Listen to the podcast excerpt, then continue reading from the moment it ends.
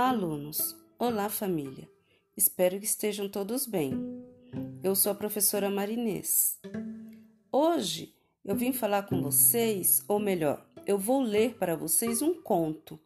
Um conto de um autor brasileiro do qual eu gosto muito. Vocês também vão aprender a gostar bastante dele. Ele é, ele é brasileiro, natural aqui de São Paulo mesmo. Este conto foi publicado em 2011 pela editora Ática, coincidentemente, aqui em São Paulo também. É, o conto, em geral, ele é uma narrativa breve, sendo mais curto que os romances.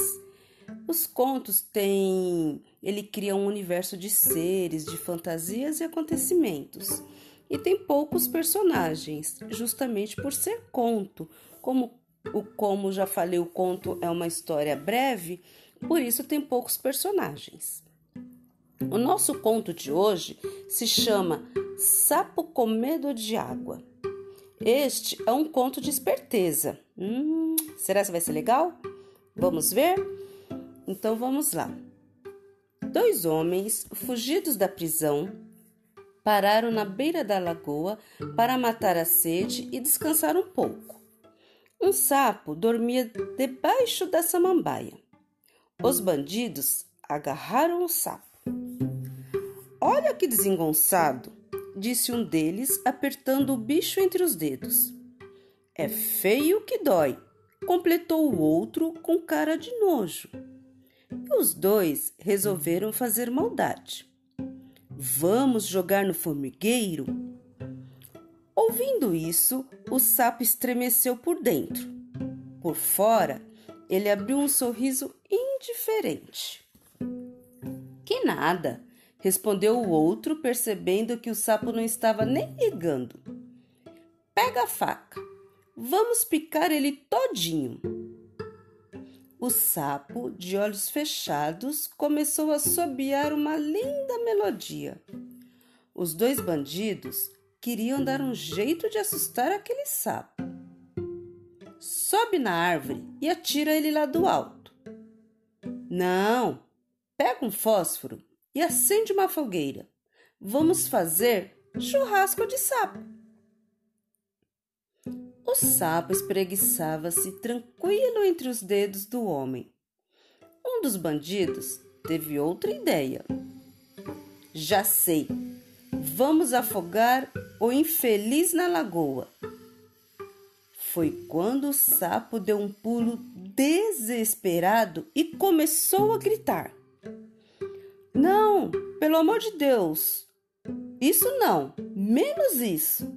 Os malfeitores, agora sim, eles tinham chegado onde queriam.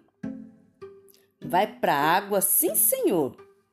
Não, mas eu nem sei nadar berrava o sapo. Então vai morrer engasgado. O bicho esperneava entre os dedos. Socorro, pelo amor de Deus, socorro, me acudam. Vai sufocar de tanto engolir água. Não, não quero. Vai virar comida de jacaré. Mas eu tenho mulher e filhos para cuidar, pelo amor de Deus, me deixe. Joga bem longe. Me acudam. Lá vai. E o homem atirou o sapo no fundo da lagoa. O sol estava redondo, brilhando, um dia lindo e claro. E o sapo, ploft, desapareceu no azul bonito das águas. Depois voltou risonho, mostrou a língua e foi embora. Feliz da vida, nadando e cantando, e dançando e requebrando na água. Fim. História curta, né, pessoal? Gostaram do conto? Agora, converse com sua família, irmãos, primos, com quem vocês têm contato, com quem mora junto e vejam se todos concordam em qual momento é que o sapo foi esperto. O conto não chama-se A Esperteza do Sapo? Em que momento ele foi esperto?